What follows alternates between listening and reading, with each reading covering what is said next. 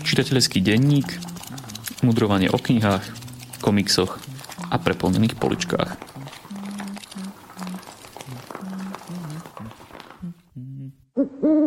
Vítajte pri počúvaní 30. čitateľského denníka. Ja som Jakub, je tu so mnou aj Šimon a náš dnešný podcast začneme krátkým zhrnutím toho najlepšieho, čo sme čítali v uplynulom roku 2023. V minulom podcaste ste počuli anketu medzi našimi známymi a priateľmi. Dnes naše typy povieme my dvaja so Šimonom. A možno, že prihodíme aj nejaký film alebo seriál. Tak Šimon, ktorých 5 kníh z minulého roka by si vypichol? Nemám ich v poradí od najlepšej po tú najmenej najlepšiu, ale mám asi tie, ktoré ma tak najviac oslovili minulý rok. Začal by som knihou Network Effect od Marty Wells, ktorú som spomínal. To je to sci-fi, ktoré vyšlo nedávno o, o Robokatovi, teda o humanoidnom robotovi, ktorý bol vytvorený, aby chránil ľudské posádky a potom získal nezávislosť a tak ďalej. A to bolo také príjemné, svieže sci-fi, aj napriek tomu, že sa zaoberalo známou témou, teda čo znamená byť človekom, kde je hranica medzi človekom a strojom, čiže niečo, čo už riešil Philip K. Dick vo svojom Blade Runnerovi tým, ako to bolo napísané, taký svieži štýl, zaujímavý pohľad do psychiky, respektíve procesora toho robota. Dynamicky sa to čítalo, takže taká dobrá sci-fi. Z časti oddychovka, z časti aj hlbšia knižka. Takže to bola žánrovka. Z kresťanských kníh tak mám tu Rebeku McLaughlin 10 otázok, 10 dôležitých otázok pre tínedžerov, ktoré sme tu tiež rozoberali. Opäť kvalita vo forme, aj v obsahu, aj v relevancii, výborne seisticky spracované, napísané dobrým, zrozumiteľným, ale nie príliš zjednodušeným alebo detinským štýlom a taktiež na veľmi relevantné témy. Tretiu knihu, to mám zase niečo ako žánrovku, to boli nezbytné veci od Stephena Kinga, ako výber z toho, čo King napísal oproti tým ostatným jeho dielam. Ak si teda odmyslím tú veľkú ságu o pistolníkovi, o ktorej som hovoril už asi pri veľa z týchto podcastoch, tak táto knižka bola taká dobrá, pútavá, zaujímavá, aj tematicky, ale aj dobrým štýlom. A potom tu mám ešte jednu kresťanskú knihu, ale tá je skôr, skôr sa pre ňu hodí označenie publikácie referencia, tiež som ju spomínal nedávno, a to je tá Ancient Near Eastern Thought and the Old Testament, čiže staroblízkovýchodné myslenie a stará zmluva o kultúre a celkovom svetonázore alebo pohľade alebo kognitívnom, kognitívnom prostredí doby a sveta, keď vznikala hebrejská Biblia. Množstvo, množstvo dobrých vhľadov do tejto doby. Piatú knihu, poslednú mám Pána prstenov, čo nie je, nie je veľké ja aj nie veľké prekvapenie. Bolo skvelé si opäť, opäť prečítať túto nesmrteľnú klasiku, a najmä keď mi po hlave a po rozume a po internetu chodia odkazy na film a tá knižka je trošku tak v pozadí, tak bolo dobre si pripomenúť, že v čom mnohom je tá kniha širšia, hĺbšia, bohatšia, bez toho, aby som zaznával teda Jacksonovú interpretáciu. No keď tak nad tým rozmýšľam, tak hovorím si, že by stalo za to si ho prečítať ešte raz. A to hovorí človek, ktorý mi tento týždeň písal, Jakub, a to už nemáš do Tolkiena?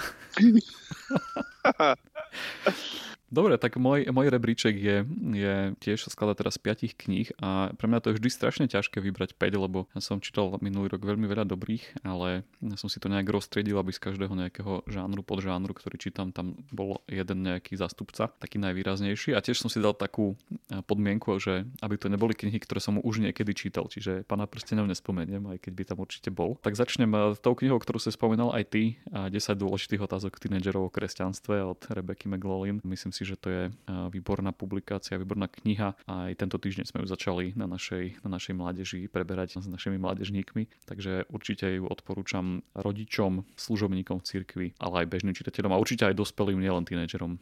A druhú knihu, ktorú mám, tak tá je zase z kategórie nejakej non-fiction literatúry reportážneho typu, ale je to kniha Fenomen Trump od českého novinára Tomáša Klvaňu, ktorý dlhodobo aj pôsobil v Amerike, v Spojených štátoch a na Kube a komentuje vlastne celú, celú túto spoločnosť, Severnú Ameriku, trošku aj Kubu spomína a to, akým spôsobom si aj sami možno, že naštrbujeme našu demokraciu. Tretiu knihu, klasika na západe nič nové, Erich Maria Remark. Výborná kniha, ktorá aj vzhľadom na to, čo sa deje na Ukrajine a v Izraeli, je veľmi aktuálna. Štvrtú mám žánrovku, sci-fi, zbierka poviedok od teda Changa Výdych. Výborné, dalo by sa povedať až akademické sci-fi, kde Chang má vždy nejaký dobrý nápad a venuje mu tak akurát e, priestor na to, aby ho rozvinul, kde sa až tak veľmi nevenuje samotným nejakým, nejakým postavám, ale e, vypichuje ten, ten nápad, ktorý dostal a pozera sa na ňo, že čo by sa stalo, ak by toto sa naozaj niekedy v budúcnosti zrealizovalo. A potom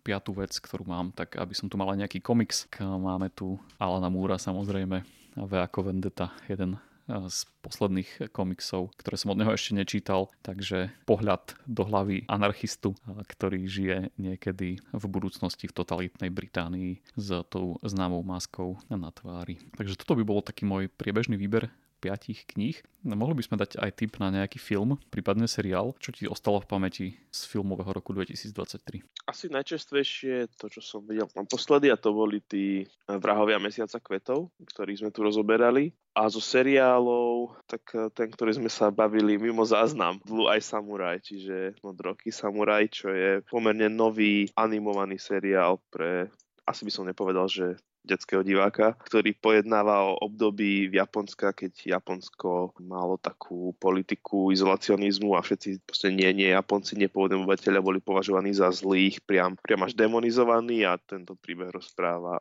a tento seriál je o príbehu takej jednej polo, polo cudzinky miešanky, ktorá sa stala samurajkou a proste pátra po svojej minulosti a ide za pomstou. A je to, je to pekná kombinácia takého drsného realizmu na jednej strane a takej ľudskej zloby, som povedal, alebo ľudských, ľudských nerestia, tej, teda tej odvrátenej stránky, takého toho vznešeného, čo sa často spája s, keď sa povie Japonsko, tak si predstavíme horu Fuji a uh, tie e, lupienky zo Sakury, ktoré unáša vietor, také bledorúžové a, a katany a samurajov a taký ten, taký ten náš pátos východného charakteru, tak to tam do veľkej miery je, ale je to spojené s tou takou temnou až, až rasistickou stránkou toho Japonska a zároveň príbeh o, o vernosti, o priateľstve aj o láske a to všetko s veľmi peknou, veľmi peknou animáciou. Aj aj soundtrackom. No a keďže som vedel, že spomenieš presne tie isté veci, ktoré chcem spomenúť aj ja,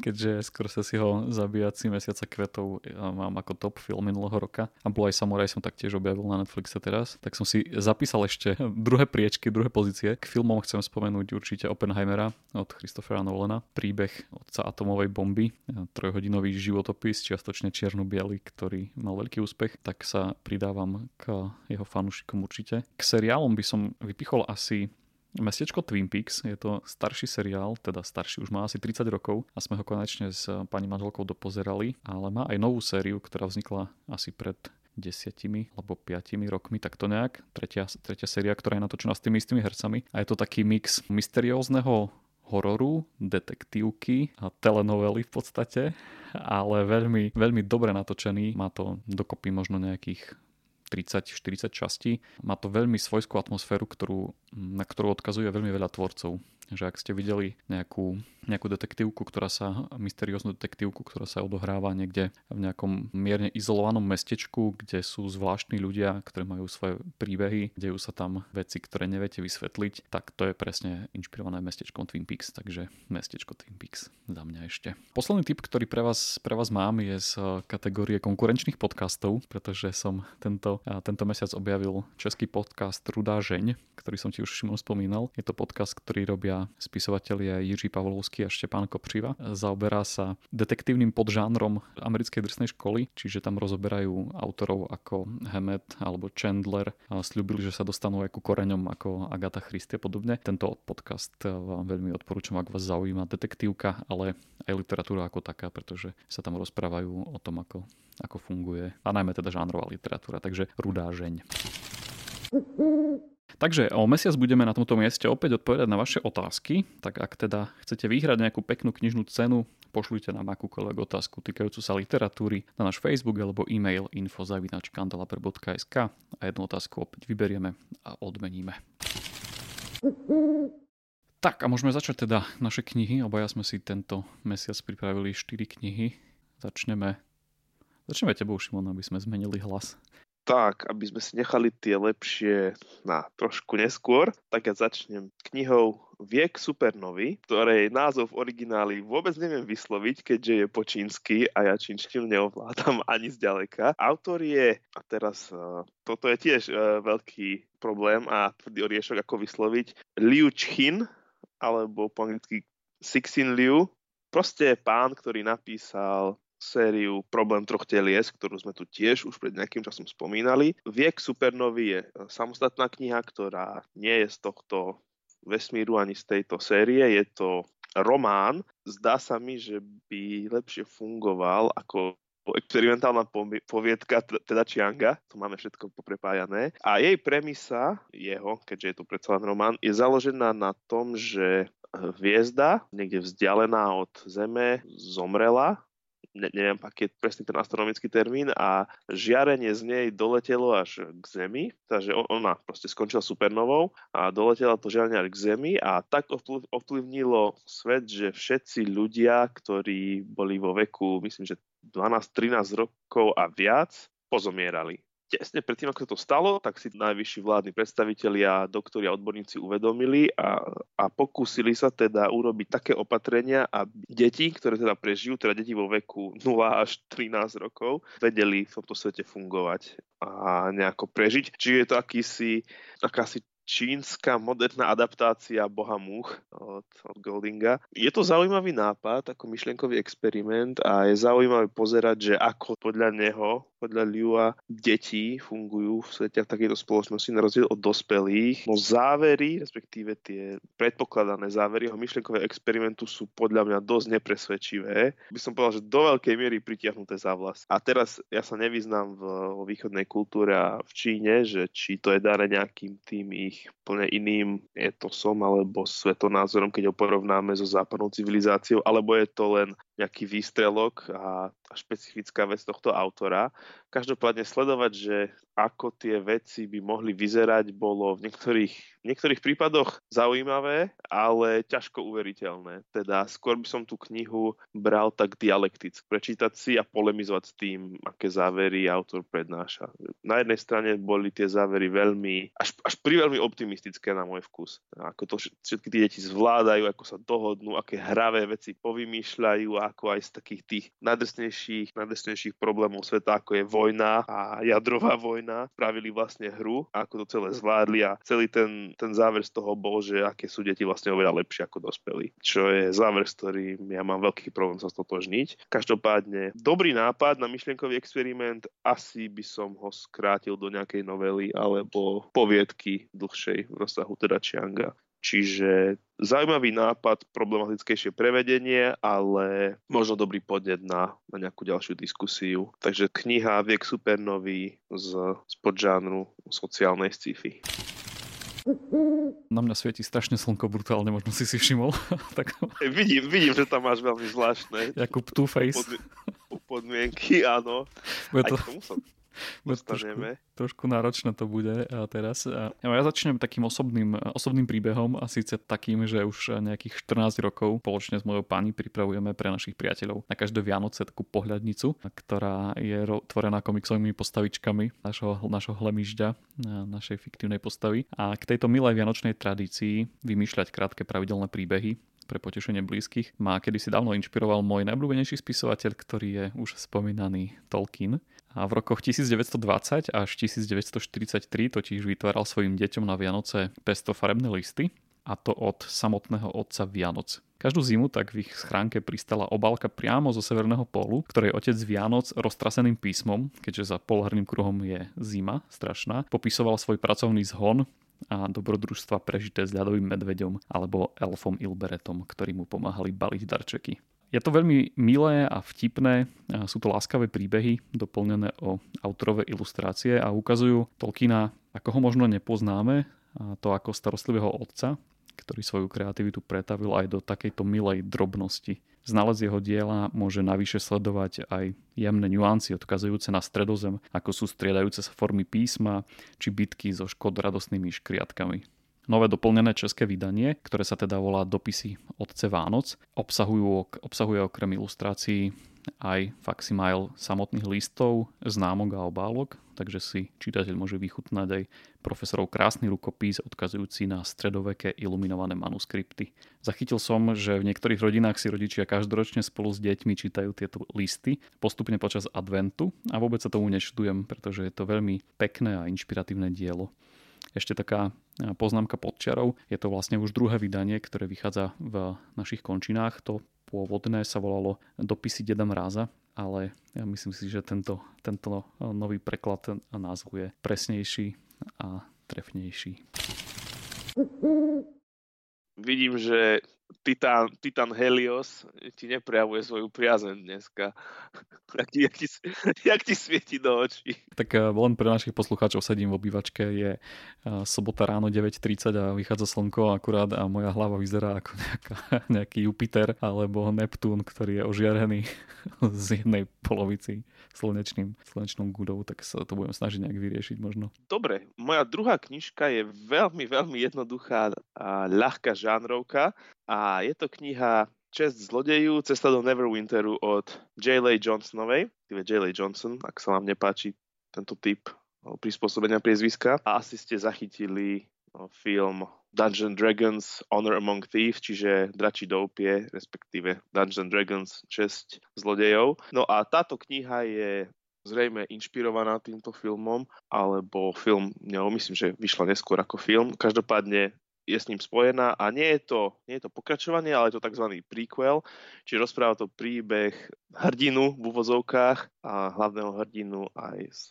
tohto, z tohto filmu, Barda Edgina, ktorý prišiel teda o manželku a sám sa snaží ako tak vychovávať svoju cerku, ale bojuje s vnútornými problémami teda z toho pocitu zlyhania a smútku, že prišiel manželku a zodpovednosti, že musí sa starať o svoje dievčatko. Ale keďže je to kniha Dungeons and Dragons, tak je to do veľkej miery to, čo by sme mohli opísať, že sword and sorcery, čiže dobrodružstvo plné, plné kúzel a bitiek a, a, a mečov a bojov. A je to taká, taká príjemná dobrodružná knižka, ktorá nie je úplne povrchná, keďže tam rieši aj otázky otázky priateľstva, nejakej tej vnútornej identity a zodpovednosti. Hlavne to vidíme na vzťahu teda hlavnej postavy Edgina a jeho, jeho cerky, ale je to v plnom prípade zábavný dobrodružný príbeh o skupine nepravdepodobných dobrodruhov, nepravdepodobných hrdinov, ktorí sa vydávajú na, na dobrodružstvo, aby nie, nie, ani nie tak preto, aby vykonali nejaký veľký šľachetný hodinský skutok a zachránili svet, prípadne nejakú jeho časť, ale v podstate preto, aby, aby prežili. No a tá morálna rovina toho ich, tej ich výpravy a dobrodružstva nie je naj, najbiel, najbelšia, ale napriek tomu sú ich motívy pozitívne. Takže zhrnul by som to príjemné čítanie na pláž alebo, alebo na chatu, ktoré zaujíme, pobaví, neurazí, ale asi s vami dlho neostane. Ale ak, ak máte chuť na niečo také príjemné, jednoduché, čo nebude veľkou čitateľskou výzvou, ale zase nebude úplne, úplne primitívny pulp, tak odporúčam cestu do Neverwinteru.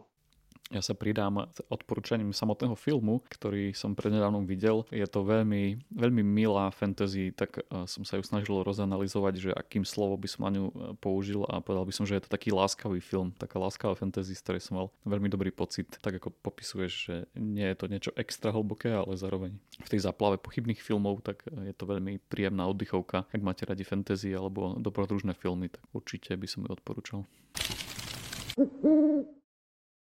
Buranie rôznych predsudkov je dnes v móde, takže ja by som tiež rád prispel svojou troškou a to buraním predsudkov o Arnoldovi Schwarzeneggerovi.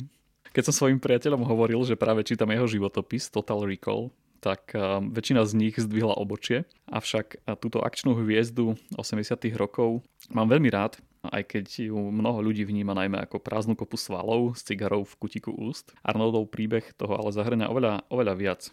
Je to e, vyslovene až také dobrodružstvo, ktoré začína v istej malej rakúskej dedinke, kde si pri maďarských hraniciach a vrcholí na poste guvernéra štátu Kalifornia. A práve táto pestrosť e, Schwarzeneggerovho profesného života, ktorý by sa dal rozdeliť na sekcie šport, film a politika, je tým, čo z jeho autobiografie robí mimoriadne pútavé, svižné a inšpiratívne čítanie, ktoré nenudí. Neustále opakovanie, drill, sebadisciplína, cieľavedomosť, ochota skúšať nové veci a zapierať samého seba, zdolávať nečakané výzvy, aj napriek okolnostiam tvoria to, čo je na živote tohto rakúskeho duba tak fascinujúce. Či už vás teda zaujíma spojenie antických sôch a moderného umenia s kulturistikou, alebo extrémne podmienky mexickej džungle pri natáčaní Predátora alebo spôsob vedenia republikánskej predvolebnej kampane, nájdete si tu svoje. Myslím, že to je taký ideálny a univerzálny darček, či už vianočný alebo naredeninový pre vášho otca, brata, syna či priateľa. Do akej miery je táto kniha vhodná pre intelektuálnejšie založené čitateľské publikum.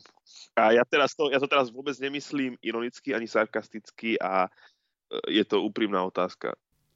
To sú presne tie predsudky, o ktorých som hovoril. Ale veď ja ich práve hovorím, že ich nemám.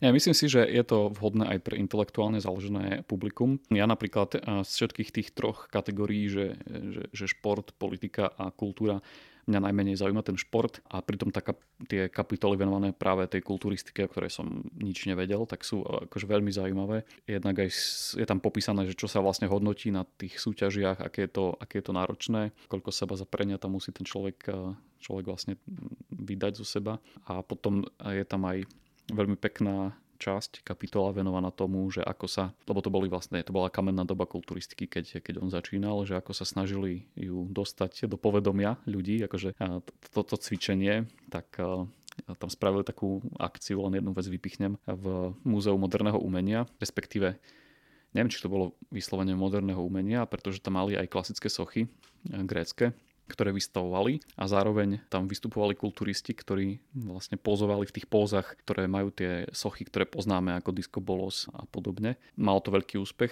takže potom samozrejme politika to je ďalšia vec. Tá americká z nášho pohľadu častokrát nepochopiteľná politika je tam popísaná a filmy teda mám veľmi rád, takže aj z toho zakulisia toho, že ako vzniká film a čo všetko museli ľudia kvôli tomu častokrát obetovať, aké zranenia koľko vecí musel nacvičovať tým, že, že vlastne ani ne, neovládal ten jazyk až tak dobre, ako mal inštruktorku baletu, ktorá mu pomáhala s samotným e, pohybovaním sa v rámci kulturistiky a tých, tých póz jednotlivých.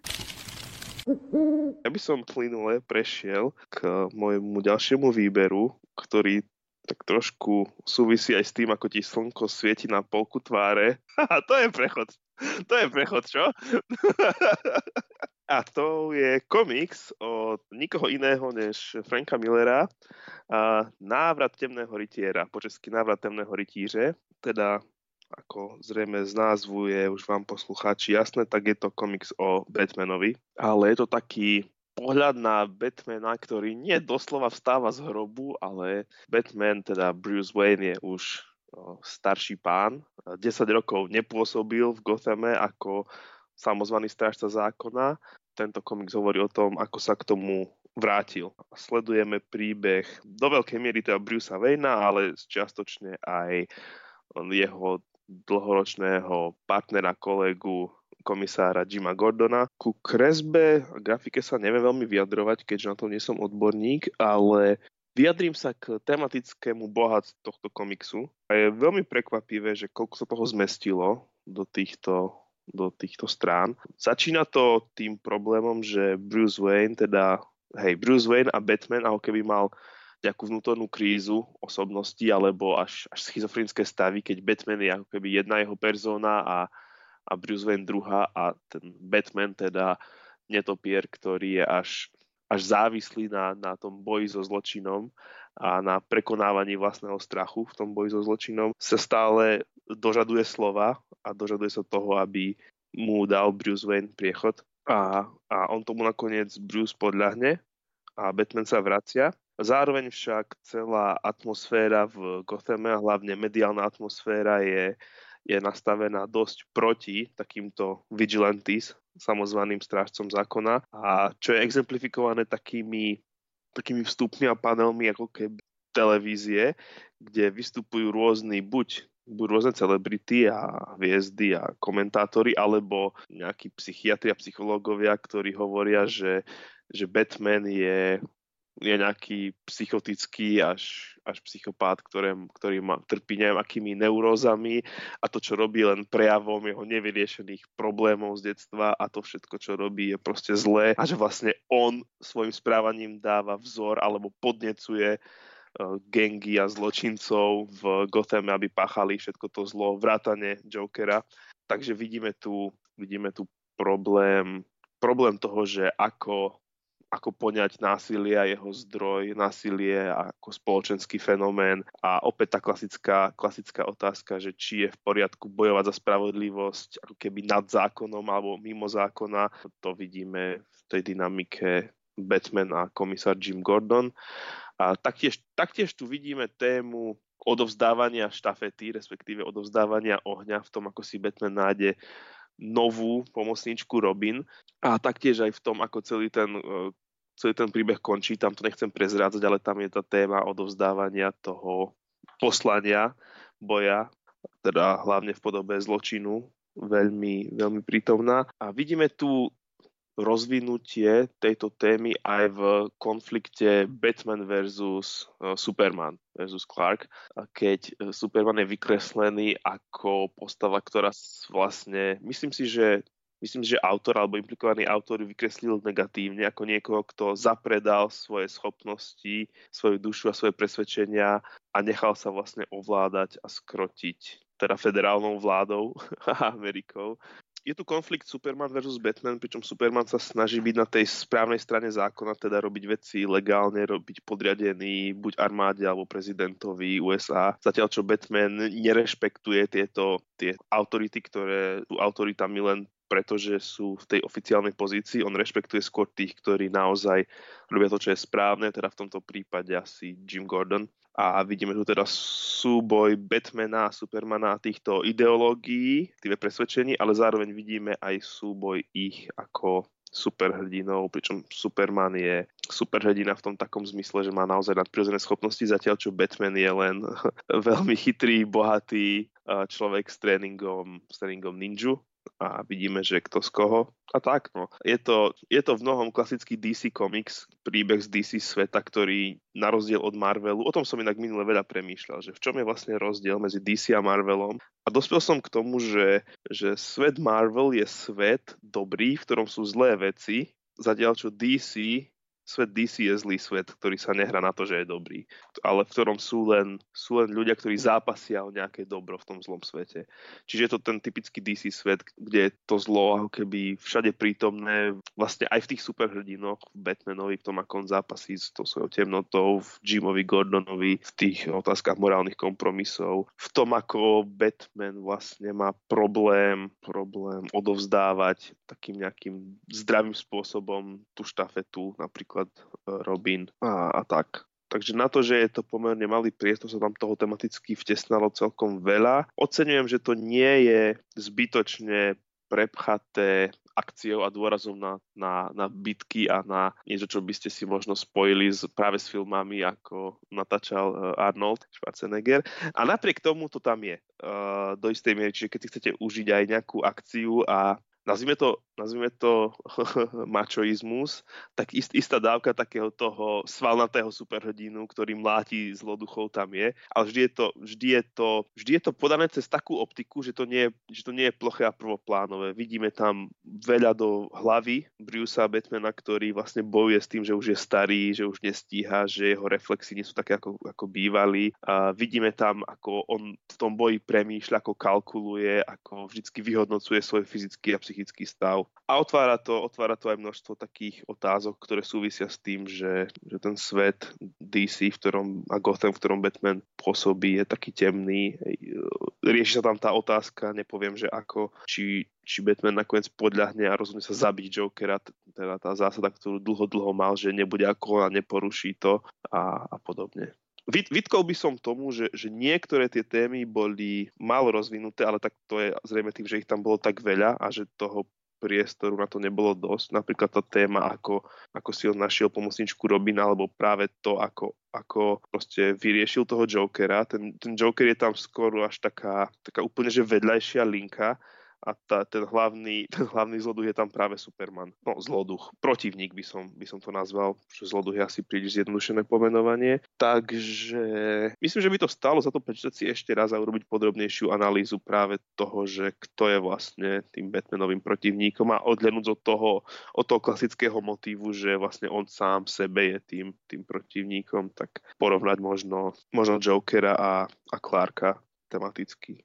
Každopádne mi, mi utkvela, utkvela v pamäti jedna ilustrácia, jeden veľký panel eh, Brucea na veľkom čiernom koni, ako takého, takého samozvajeného policajta, ktorý ide roz, rozháňať a vlastne skrotiť uh, rozvášnený, rozvášnený dav. A to je taký, taký ikonický panel, ktorý by stal za to dať na nejaký plagát. Ja som tento komiks čítal taktiež teraz, pretože sme si kúpili na Vianoce stolovú hru, ktorá vychádza vlastne z tohto komiksu. A ja by som vypichol to, že je to prelomové dielo, ktoré bolo napísané nakreslené v roku 1984, rovnako ako Watchmeni Alana Múra. A tieto dve komiksy zmenili pohľad čitateľov na taký mainstreamový komiks, pretože dovtedy bol venovaný najmä mladším čitateľom. Batman v tom čase bol taká komická postavička už, že, že mal um, svojich rôznych sidekickov, rozvetvenú rodinu, mal tam eh, bet psa a bet eh, mimozemšťana a bet spray a všetky tieto srandy. A už vlastne nikto ho nebral vážne a tento komiks ho vlastne vykreslil tak, ako ho Batmana poznáme viac menej teraz, ako takého temného detektíva, ktorý má svojich nejakých vnútorných démonov, s ktorými zápasí. Čiže v tomto je to určite veľmi prelomové dielo. V tej kresbe, no ona je taká trošku už zastaraná, lebo predsa len tých 40 rokov už trošku to cítiť, ale Frank Miller vtedy vlastne nielen písal scenár, ale aj kreslil a ak poznáte jeho Sin City, tak e, už tam cítiť trošku tie črty Sin City, že Batman tam nie je taký štíhly mladík, ale v podstate taký Schwarzenegger, muž pred 60 To vlastne je cítiť aj v tých, tých monológoch. Tak keď Sin City je taký temný nohár, tak aj aj tieto monológy sú také, také noárové, kde hrdina hovorí o tom, že aký je už starý, že ho už bolí celé telo a že už musí pri šplhaní používať aj nohy, čo za mladí sa mu nestalo. A takéto rôzne tvrdiacké hlášky tam sú. A k tým ešte témam vnútorným, tak dosť sa tam rozberá aj, aj politika. Bolo to ešte písané za čas studenej vojny, takže sovietský zväz tam je nie veľmi kladne popísaný a je tam aj scéna, kde vyšľú nejakú jadrovú raketu, ktorú Superman musí zneškodniť. Hej, je tam dosť, dosť reflektovaná, ako si spomínal, tá kubánska atomová kríza. Ja si neviem predstaviť nie noárového, nie noárového Batmana, možno, možno, možno, možno je to až také, až také symbolické v tom komikse, ako Batman poráža Clarka, Supermana, že ten, ten DC noárový temný svet zvíťazí nad takým tým žiarivým superhrdinom, ktorý má slipy na nohaviciach a je vo všetkom, vo všetkom, vo všetkom dobrý a podriadený zákonu a tak ďalej. Tu mi napadlo ako úplne od veci, ale ak chcete teraz nie Batmana, ale Supermana vidieť aj z takej tej stránky, kde on zápasí so svojimi vnútornými ťažkosťami, tak odporúčam seriál Superman a Lois, ktorý vlastne rieši to, ako sa Clark vysporiadáva s, so svojím vzťahom k manželke a hlavne s výchovou svojich dvoch synov, čo nie je nejaké úplne extra hlboké, ale je to pekný pohľad na Supermana aj z iného uhlu. Batman je môj najblúbenejší superhrdina, takže nechcem upriamovať pozornosť na Supermana, ale v spojitosti, už keď rozoberáme Supermana, tak tam mi napadlo taká úvaha, ktorá neviem, či nebola náhodou v Kill Billovi, že Superman je zaujímavý tým, že väčšina gro superhrdinov sú ľudia, ktorí sa maskujú za superhrdinov a Superman je vlastne superhrdina, ktorý sa maskuje za človeka, za Clarka Kenta. Tak to je len taká, taká malá vsúka. Tak, poďme ďalej teda. Mám tu román od, teraz neviem, čo sa skrýva pod skratkou J, či je to John, dajme tomu, dajme mu krycie meno John Boyne a kniha sa volá Komnata ozvien. Takýmto súčasným spoločenským románom sa dostávam naozaj len slávnostne, radšej sa držím vo vodách časom preverených a dávno mŕtvych autorov, ako ma už poznáte. No občas urobím výnimku a potom som veľmi milo prekvapený, ako v prípade tejto satirickej a zároveň aj desivej komnaty ozvien. Kolektívnym hrdinom tohto románu je londýnska rodina Cleverlyovcov, otec, ktorý pracuje ako moderátor v BBC a sám seba považuje za tolerantného liberála, je zrazu ostrakizovaný, pretože vo svojom tweete použije nesprávne zámeno pre transrodovú osobu. Matka, autorka banálnych romancí, sa naháňa za mladým prelietavým milencom, s ktorým sa zoznamila počas účinkovania v Let's Dance. Prvý syn nedokáže komunikovať so ženami ak na sebe nemá nejakú uniformu. Ten druhý zás zvádza postarších mužov a oberá ich o peniaze. A dcéra, tá z falošného účtu troluje slávne osobnosti na Twitteri a vyhraža sa im smrťou. A celý tento chaos spokojným pohľadom storočného tvora sleduje malá korytnačka pomenovaná po ukrajinskom národnom hrdinovi. Cancel culture, woke, prekáračky, pretvárka, malichernosť, pícha, ale najmä všade prítomné sociálne siete, zosilňujúce tie najhoršie ľudské vlastnosti. Boyne, ktorý je autorom slavného chlapca v pruhovanom pyžame, dej tohto svojho románu vtesnal do piatich intenzívnych dní, predelených spomienkami na časy, keď Facebook alebo Instagram ešte neboli na svete. Vytvoril výbornú a neskutočne vtipnú satíru na svet, v ktorom sa kedykoľvek môže spustiť mediálny lynč. A čo je veľmi fajn, viníci sú na záver potrestaní, všetky hlavné postavy sa musia nejakým spôsobom aj vykúpiť a ani na chvíľu som pritom nemal pocit, že vidím alebo cítim nejaký moralizujúci vstýčený prst. Moja posledná kniha na dnes je kniha od Madeline Millerovej, respektíve Madeline Miller, s názvom Cersei, čiže Kirke, teda to je meno postavy z gréckej mytológie. A to knižka je beletrizáciou, beletrizovaným alebo rom, rom, románovou formou podaným životopisom práve tejto, tejto gréckej postavy, čarodenice Kirke, ktorú čitatelia alebo tí, ktorí sú aspoň do istej miery oboznámení s gréckou, s gréckou mytológiou alebo čítali Odiseu alebo tak, ktorú poznajú ako čarodenicu, ktorá žila na ostrove, kam počas svojich ciest prišiel Odysseus so svojou posádkou, keď sa vracal z Trojskej vojny a kde nejaký čas strávil a kde ona premenila jeho posádku na svine. No ale to je, to je z pohľadu Odisea. No a táto kniha opisuje, opisuje Kirke od v podstate mladosti, ak pri bohoch niečo také existuje, a to, ako trávila čas v komnatách, respektíve v dvore svojho otca Heliosa a ako postupne strácala svoju tzv. nevinnosť. Je to podané cez, cez jej pohľad, ktorý je veľmi nelichotivý voči tým gréckým bohom. Teda ak zamyslíte nad gréckou mytológiou, tak tí bohovia sú v podstate len ľudia s vylepšenými schopnosťami schopnosťami a vlastnosťami, ktorí majú plno nerestí, ale zároveň aj cnosti, hej, že Afrodita je neviem, aká pekná a Aténa odvážna, bojovníčka, múdra a tak ďalej, že všetci tí bohovia majú nejaké aj také tie ľudské slabosti, ale zároveň sú v niečom veľmi dobrí. No tak táto kniha na nich podáva taký veľmi pesimistický až, až až cynický pohľad, že tí bohovia sú vlastne len ako veľké rozmaznané deti, ktoré majú v rukách moc. No a táto Kirke tým, že je také, taká čierna ovca rodiny, ona nemá, nemá také, takú nejakú prirodzenú krásu alebo vznešenosť alebo tú, tú takú božskú auru by som to nazval, ktorú by sa dalo na nej obdivovať, tak nebola nikdy nejako veľmi obľúbená. Jej otec, jej otec Helios, teda Titan Slnka, ju nemal nejako veľmi rád, tak ňou vlastne pohrdal ani jej, ani jej súrodenci a celá tá, celý ten taký dvor pripomína taký nejaký, také nejaké prostredie, kde každý proti každému konšpiruje a nikto nemá nikoho skutočne rád. Pozerám tu Wolf Hall mám na policii, tak trošku sa mi to s tým spája. A veľkú časť knihy rámcuje to, že ona bola, keď odhalila svoje čarodejné schopnosti, ktoré sú nie, nie božské, ale ktoré majú ako iný zdroj sily,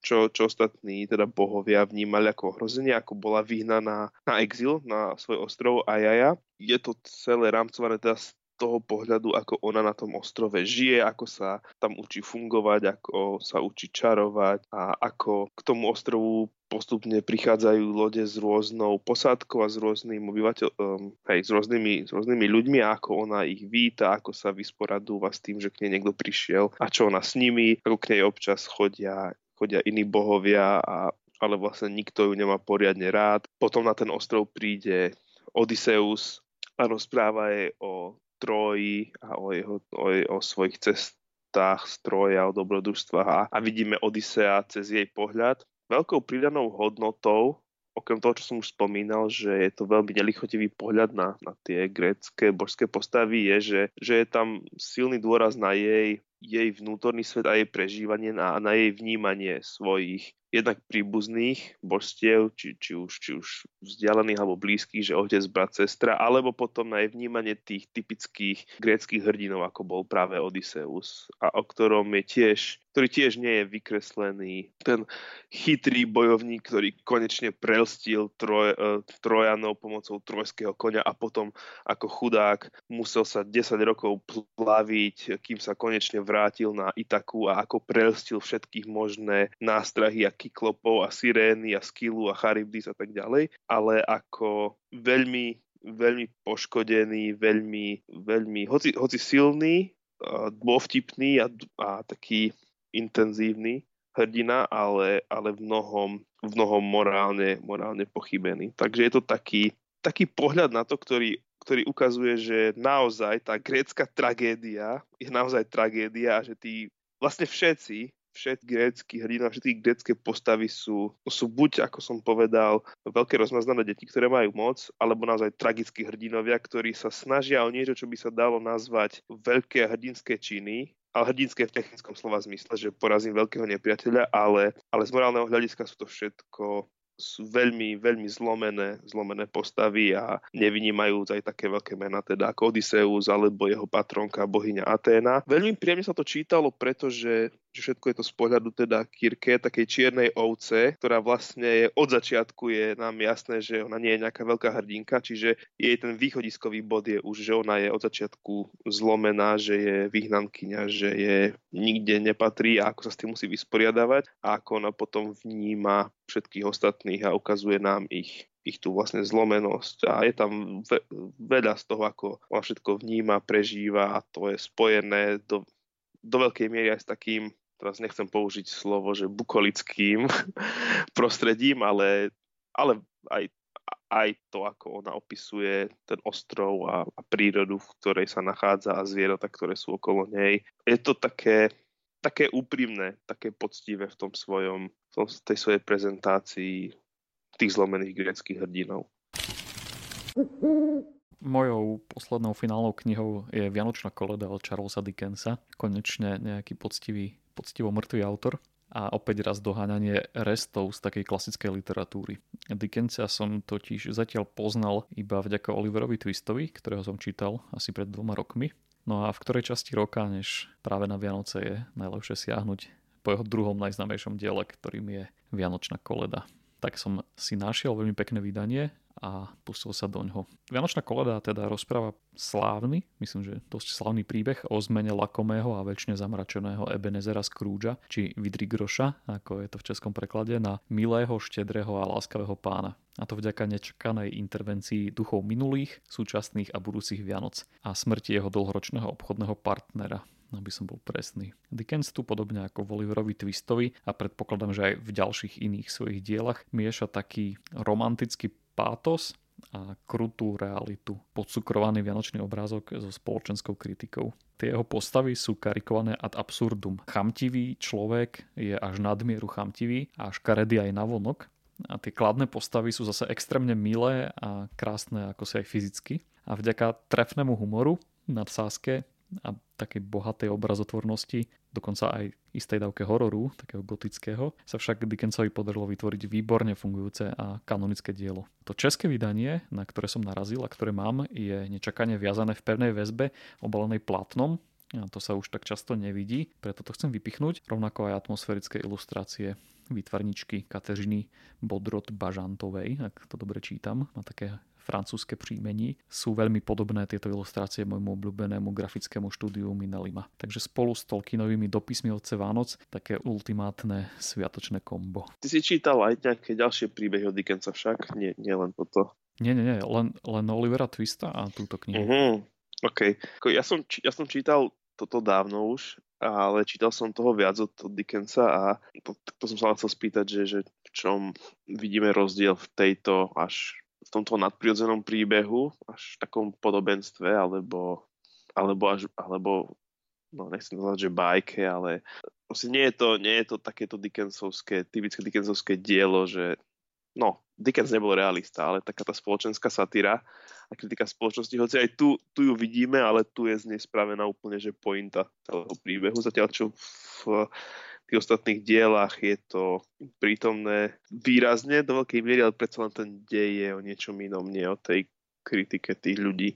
Ak si to porovnám len s tým Oliverom Twistom, tak tým, že to je rozsiahlejšie dielo Oliver Twist, tak tam viac cítiš tú ako keby spoločenskú kritiku, ale aj tam som videl presne taký, také pre mňa v dobrom slova zmysle nezvyčajné spojenie toho realizmu, takého ah, ťaživý viktoriánsky Londýn, všade sú tie továrne, chudobné deti po ulici, siroty samé a nejakí zlodejičkovia a, a vytržníci a úžerníci. A z druhej strany také také romantizovanie, v niečom až naivný pohľad na zase tú dobrú stránku nejakú, nejakú ktorá je v ľuďoch. A, a to tak spája dokopy taký, taký realizmus s takým romantizmom, neviem. A to som cítil aj pri Oliverovi Twistovi, aj tu na pri tej Vianočnej kolode. Tá Vianočná koloda bola iná v tom, jasné, že tu sú tie fantastické prvky, aj taký gotický horor niekedy až, a to sa mi veľmi páčilo.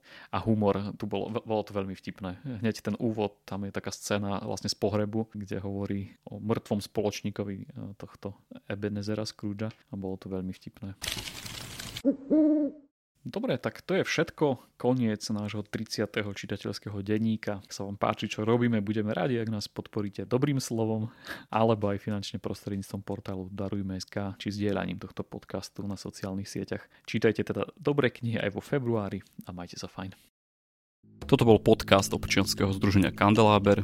Viac o nás nájdete na www.kandelaber.sk